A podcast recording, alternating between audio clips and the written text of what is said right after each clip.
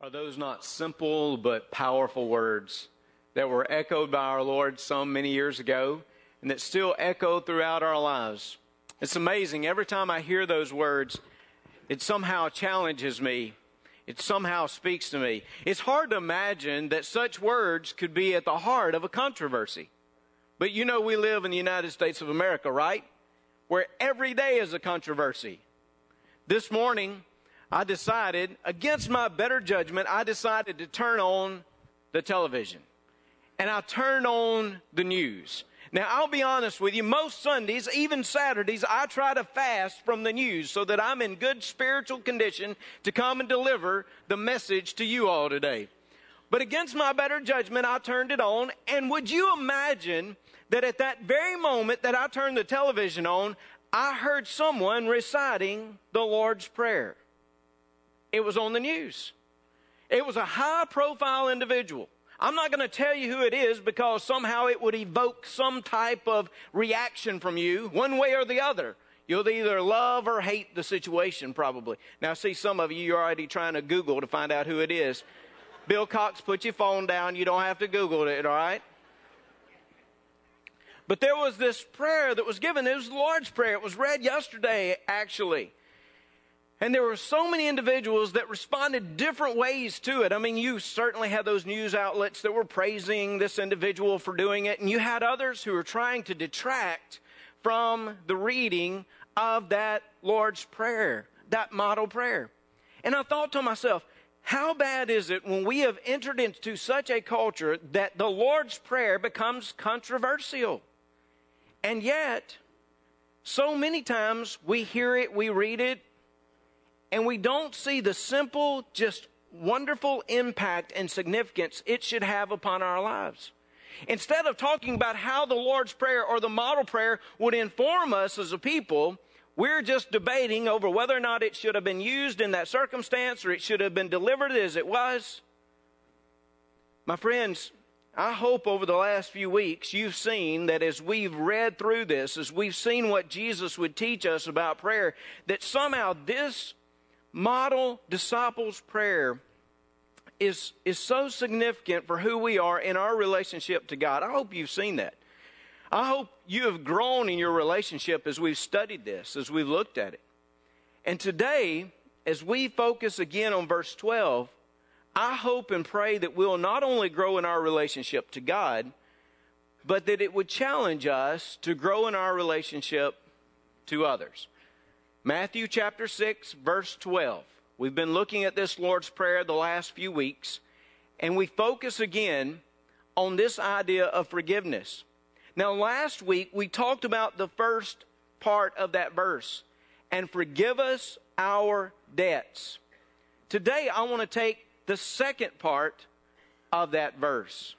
I want to think about this idea of forgiveness extending to other individuals as Jesus prayed not only that the Lord would forgive us our debts, but also as we would forgive our debtors, we would recognize the relationship that we are to have with one another. Forgive us our debts as we forgive our debtors. The first part of that verse basically says, we need forgiveness. That's what we talked about last week. We need forgiveness in our lives. We recognize that we have fallen short of the glory of God, and we do that regularly. We need forgiveness from God, even as children of God. Remember, we talked about this just a little bit that we, as children of God, we don't come to get saved again. We don't come to be redeemed again. We don't come to be washed from our sins. I, I really believe, listen, I believe that when we accept Jesus Christ in our hearts and lives, He forgives us our sins. His blood is significant and sufficient enough to cover us our past sins, our present sins, and our future sins. I'm convinced of that as I've studied the scripture. But I also know that when I pray for forgiveness as a believer, when I'm coming to Him, just as these disciples did, and they were taught to, for, to pray for forgiveness in their lives, they were praying, as I said last week, not just for a positional relationship. I'm already a child of God. He is my Father no matter what. What I'm praying for is a restoration of the personal relationship. that I can have that fellowship with Him that I should have. But we need forgiveness from Him. We need the restoration of that fellowship, that relationship. Well, today, as we focus on this second part of the verse, as we forgive our debtors, we recognize that not only do we need forgiveness, but we need to forgive. I mean, this is a powerful statement. It is really a powerful prayer that Jesus makes that we need the power in our lives to forgive others. So I want to give you a couple of truths, okay? Somebody said the other day that I've been on this two point kick here lately. I'm still on it, all right? Let me give you two truths today. First, just as we need forgiveness from God, others need forgiveness from us in particular. Just as we need forgiveness, other people need forgiveness. When I'm reading this, and I recognize again that the first part of the verse says we need forgiveness, the second part says that there are people around us who need forgiveness from us as well. In other words, there are other individuals around us who have created some deficit in the relationship with us. There is a debt that is there because of some action, some word, some attitude. There is some type of debt that is there. Forgive us our debts as we forgive our debtors. Verse 14 and verse 15, we'll come back to it later on in the message. But there, the, the word for sin is trespasses. Now, this idea of debt is given to us in verse 12. And then it's described for us as trespasses in verses 14 and 15. Those words show us the deficit or the issue that we have in our relationship. So it can be identified as a debt that we have. Somebody has wronged us and there's a debt that is created, or it is a trespass. Now I went back into my original languages and I said, you know, I'm going to, I want to see what that word looks like, what the word trespasses. I want to see which word that is because you know there are different words in the New, New Testament for sin. I got to that uh, verse 14 and verse 15 and looked at that word trespasses in the original language. When you break it apart, when it, it's kind of like a compound word. I see you're getting real excited about this. I am too. It, it, it's a compound word, okay? There's a main word and then there's a preposition that's been added to the front of it, like a prefix. You're really excited now. I see you. The main word there is death or corpse. The prefix means something like about, around, in, concerning. So get this. This idea of trespass, that is what somebody has done against me, in a sense, is like they have brought death into my life, or they brought a corpse into my life. You ever felt like you've had somebody you knew or you met and they brought death into your life? Let me put it this way. Some of you can maybe get this in mind, but uh, a couple of our friends are here from Zachary. Uh, they came up and stayed this weekend with us, and uh, uh, my boys went out and stayed at the camp with them and all that kind of stuff. And Friday, it was a beautiful day, was it not?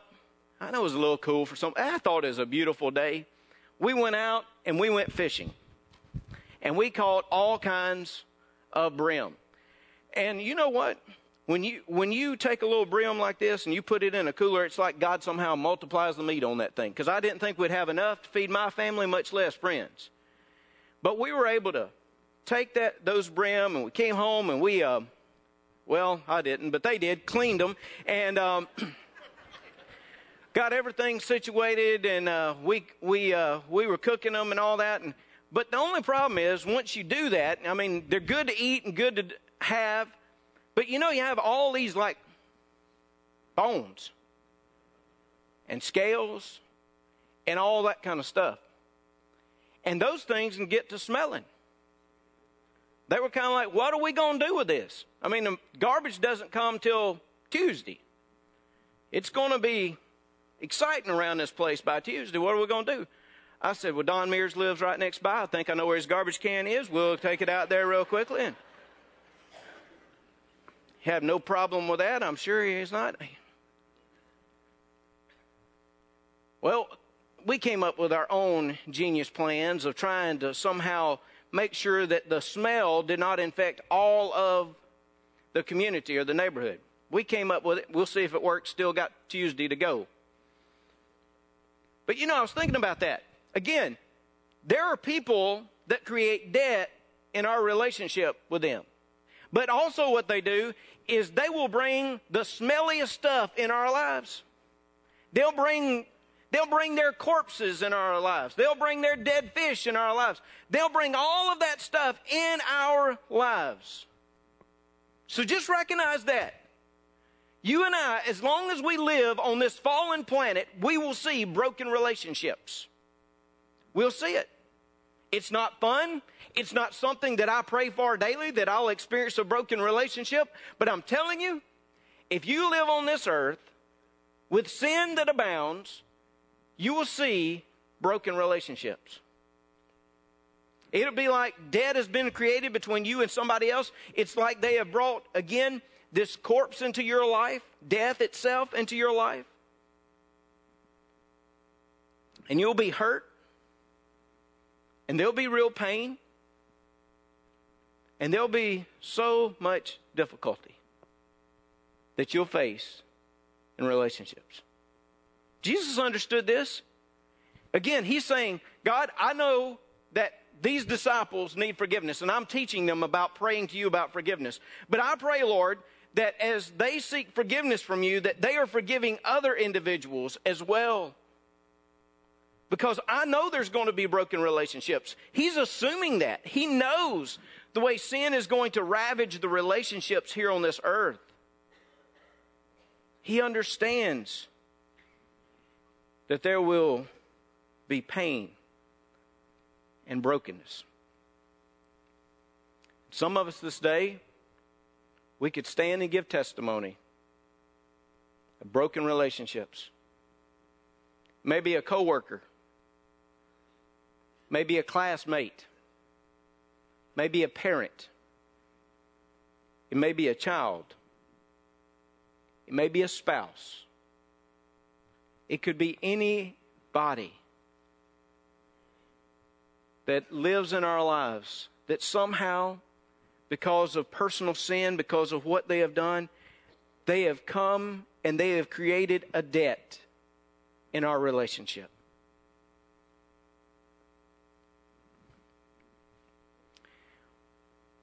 A few years ago, I was preaching around Eupora, Mississippi. And you know where Eupora is? About two of you.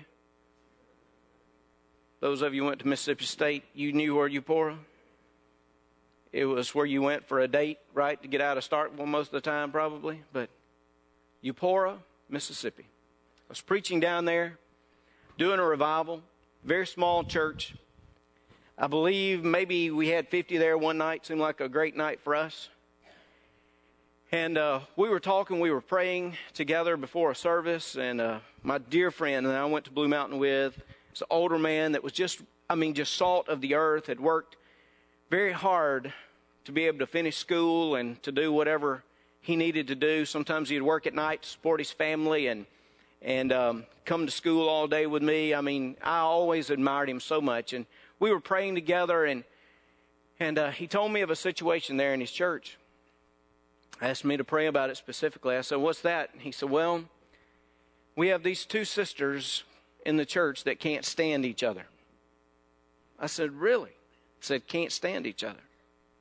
One will sit on one side of the church, one will sit on the other. Well, look, it's not a big church. You can still see each other. He said, Since I've been here these last couple, three years or so, um, I've tried to address it. I've tried to address Sunday school in particular because we have two older lady Sunday school classes. I said, You do? He said, Yeah. He said, We have three in one and two in the other. I said, You are kidding me. He said, No. He said, And the teacher in the one wants to give it up, so that means only one person's left in there. It's hard to have a class. Lloyd, it would be hard to have a class to connect, you know, kind of deal, fellowship. So I went to them and I asked them, some of our deacons, about trying to just combine the classes. Deacon said, Oh, no, Pastor, we can't do that. I said, Why not? I said, You understand, Sister so and so and Sister so and so, they they can't stand each other. And he said, I know that, but come on.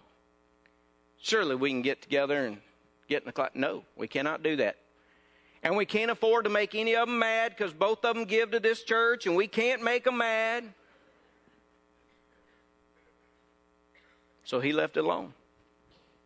He had left it alone. So that night when we were praying, he was telling me again about this situation. He said, I got to go back to him.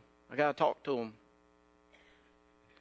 So he went back and he talked to them and talked to the deacons about it. And the deacons decided that it might be best to just get a new pastor instead of trying to get these sisters together.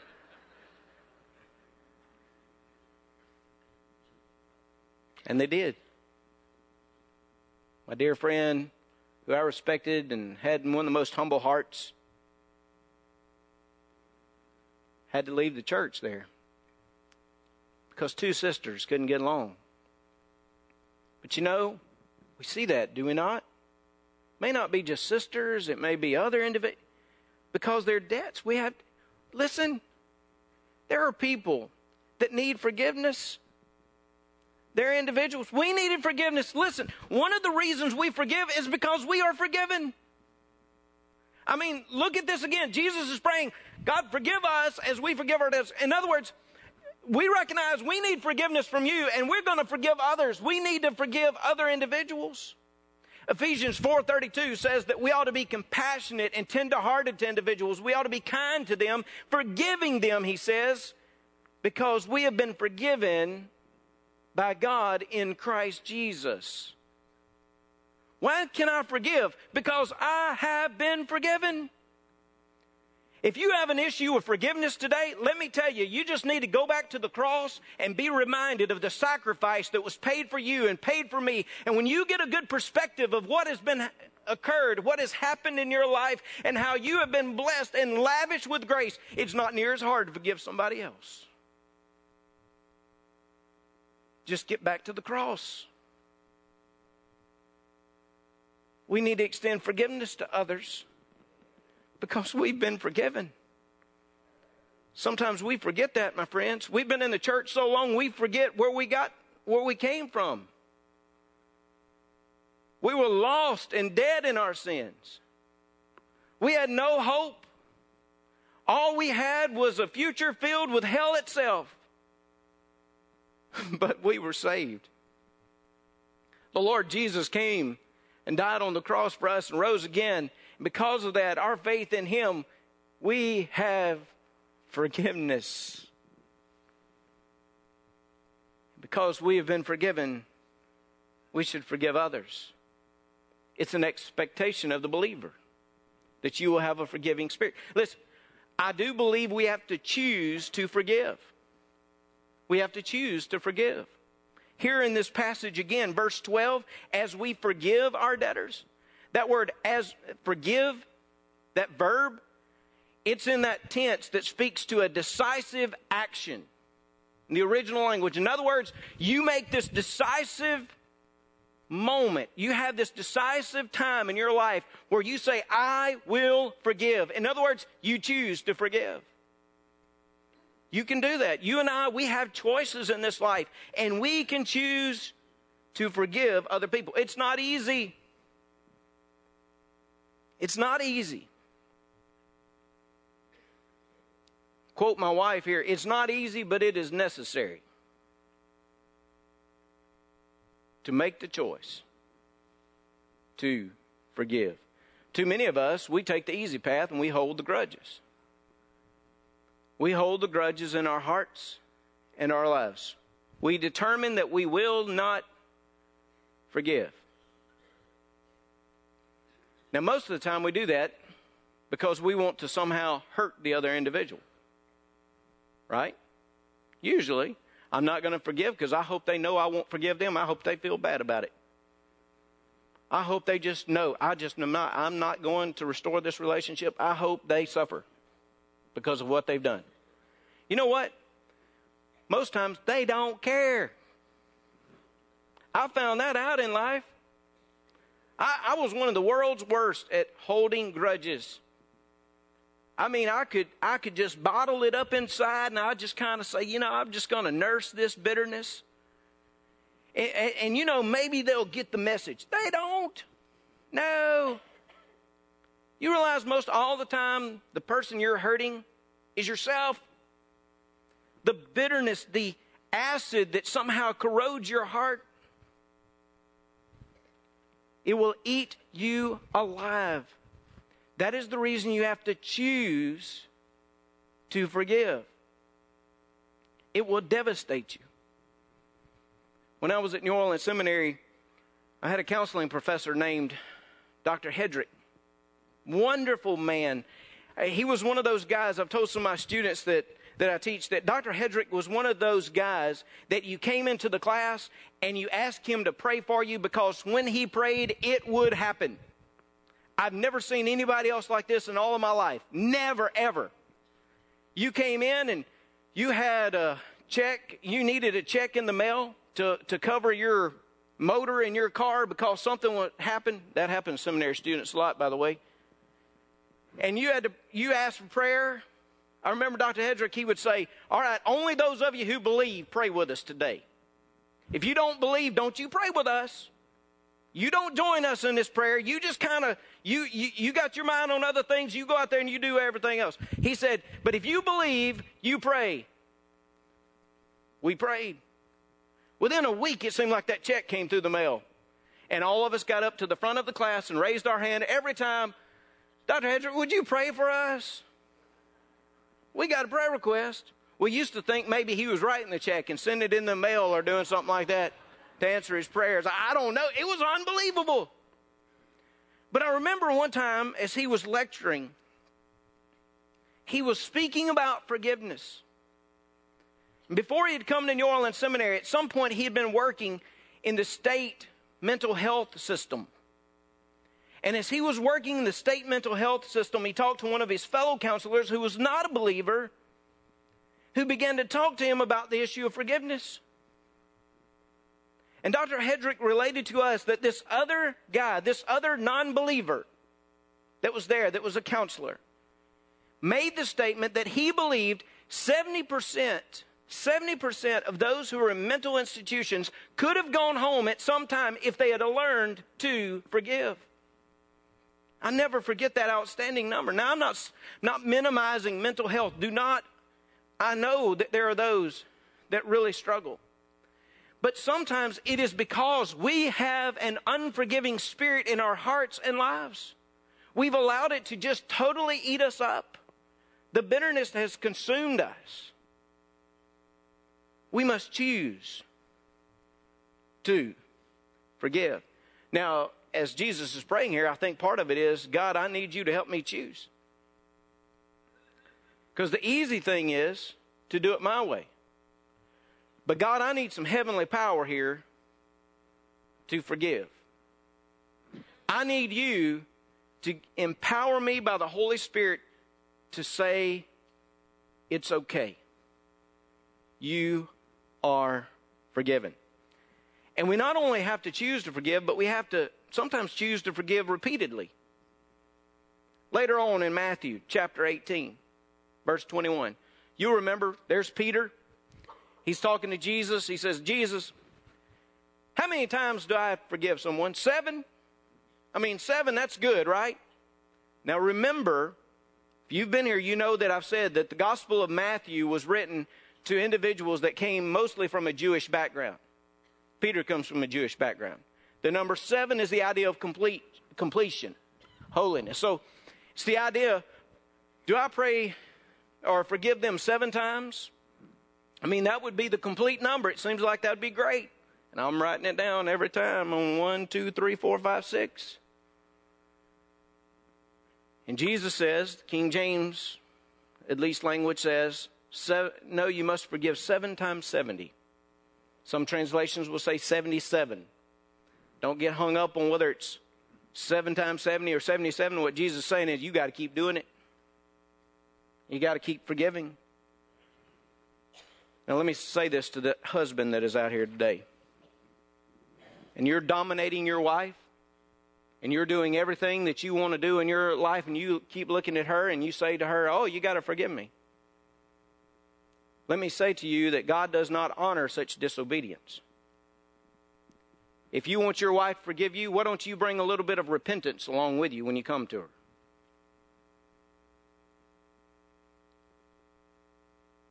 God calls us to have a forgiving spirit, not just a forgiving choice.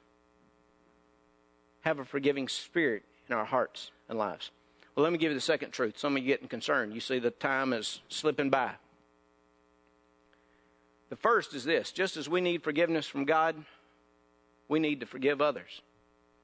Others need forgiveness from us. The second truth is this, and this should sober every one of us in this place. Just as we forgive others, God forgives us. Just as we forgive others, God forgives us. You know, God is worried about our earthly relationships, is He not? He is concerned. He writes a lot about it, says a whole lot about our earthly relationships here together. He wants us to be right with one another.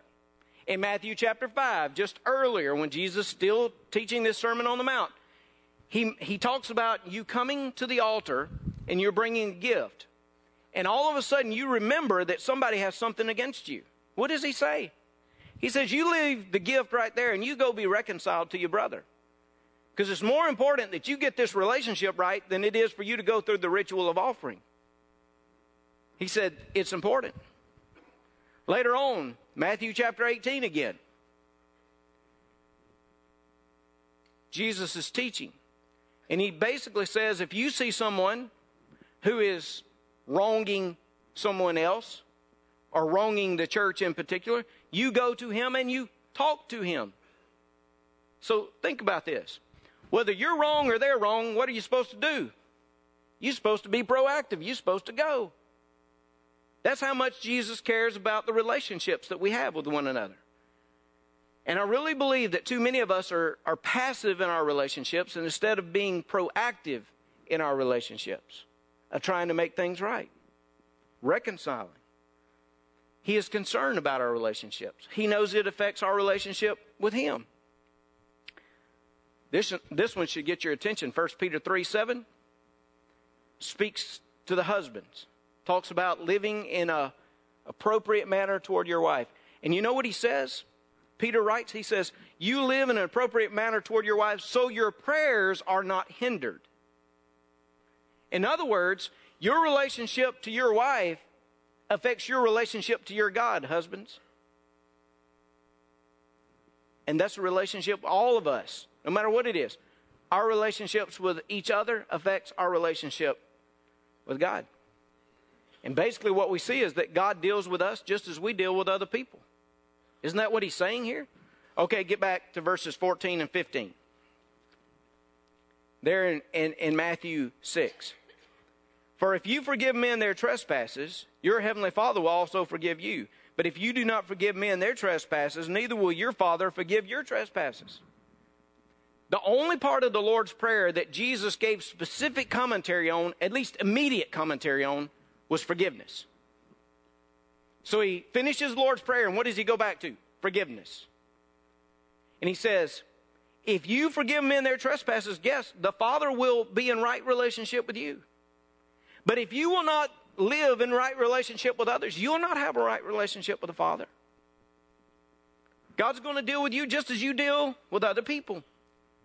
I keep going back to Matthew 18. Maybe you ought to read it. Maybe God's telling us something. Go back and read it. But in that same context, that Peter asked Jesus about how many times one must be forgiven, Jesus tells a little story. Remember the little story? about a king who comes to settle his accounts or settle the debts. And when he gets there, he has this one servant that, that owes 10,000 talents. The largest numeral in, in the Roman mind, the largest currency, monetary unit in the Roman mind. 10, it's like saying that he owed a gazillion dollars. Is that a word? Should have checked that. Pro- a billion dollars that he owed. No way he could ever pay it back. It said the king decided he'd just sell him off into slavery, sell his wife, sell his kids, take everything that he had, and somehow sell that as well. The servant cried out to the king. He prayed for mercy. The king granted it an exorbitant amount of grace and mercy. And then the scene shifts. That servant finds another servant who owns who owes him about a hundred denarii. That's still a pretty good sum of money, but nothing like what the first had owed.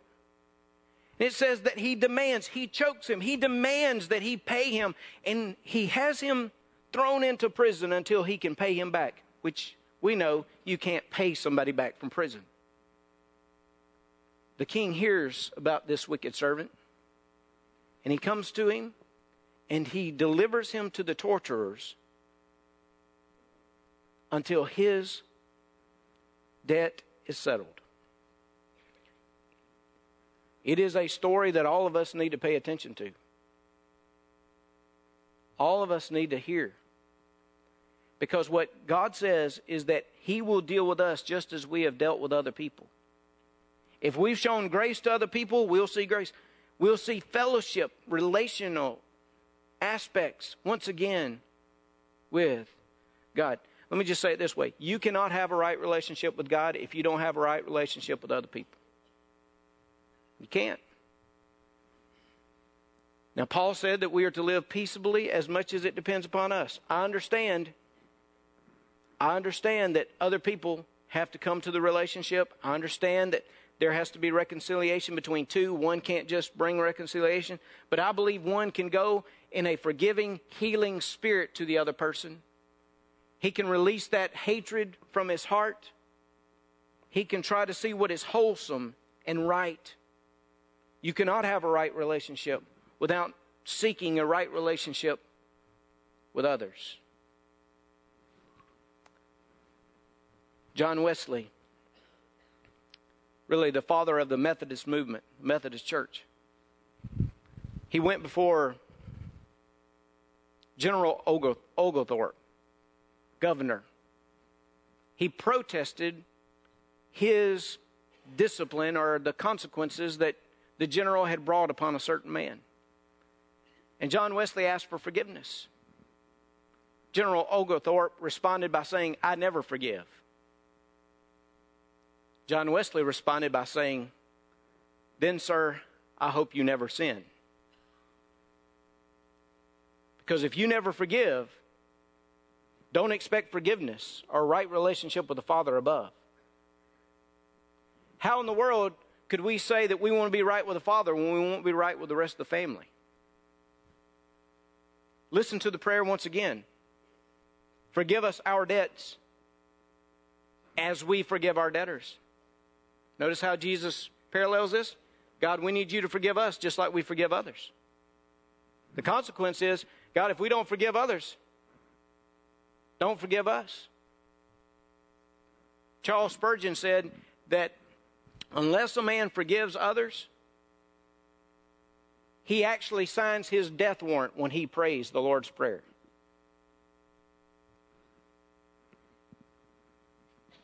Augustine, he called it the terrible petition that we would go before God and what are we setting ourselves up for? God, forgive us our debts as we forgive our debtors. You think about it before you pray it, my friend. If you've got unforgiveness in your heart, what are you asking God to do? You're asking God to demonstrate unforgiveness toward you? Strong, strong implications, heavy words to pray unto Jesus. C.S. Lewis perhaps captures it best. I want to read this. C.S. Lewis says, No part of Jesus' teaching is clear, and there are no exceptions to it. He doesn't say that we're to forgive other people's sins providing they are not too frightful or provided there are ex- extenuating circumstances or any of that sort. We are to forgive them all however spiteful, however mean, however often they are repeated. If we don't, we shall be forgiven none of our own. Jesus' words here should grip our hearts. We should pray because we need forgiveness. But we should pray asking for the power to forgive others because we need to forgive others. Now, we could have gotten into how we've broken the relationships too and all of that kind of stuff, and uh, we could do that. All of us have created debt with other relationships. I understand that. But what I want to specifically say to you today is if there is a broken relationship and it is dependent upon you for forgiveness, forgive. Don't be the one breaking the relationship. Don't be the one transgressing the relationship. Forgive and forgive and forgive. How I think it would bring, again, dynamic life to our relationship with God? Our spiritual walk would take off if we would practice forgiveness in our earthly walk. Hear God's word today. And yes, some of you, you know right now those that you need to forgive. If they're here, I'd tell you not to wait. Forgive them now. Don't wait. If it takes you getting home and calling, saying, I'm sorry, and hey, I want to forgive, whatever it is, you do it today. Unleash the power of God in your relationships and see His power unleashed in your life daily. Would you hear God's word again? Would you come? Would you commit yourself? Would you ask for that strength and that power? Today, again, would you forgive? Let's pray. Father,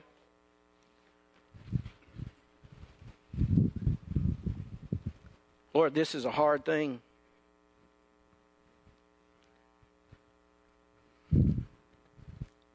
God, if you were to open our hearts right now, if you were to peel back the layers before this congregation, Lord, many would see the, the pain and the hurt and the brokenness that is there that has been in some way caused by the sin here on this earth, and yes, even the broken relationships around us. And God, we're carrying, some of us are carrying it today. We are burdened down, we have guilt But God, I pray that you would unleash the spirit of forgiveness here in this place. I pray that you would give us courage and power, Lord, to give unto others the forgiveness that you have given to us. God, I pray that if it's somebody here in this place, that today, right now, that we would just express a forgiving spirit to them Lord, if it's somebody in our family, if it's somebody at work, Lord, that we would just extend that grace. So that, Lord, when we pray this, forgive us our debts as we forgive our debtors, so that we would stand in full confidence, knowing that we have a restored relationship with you. And, Lord, that we're walking with you.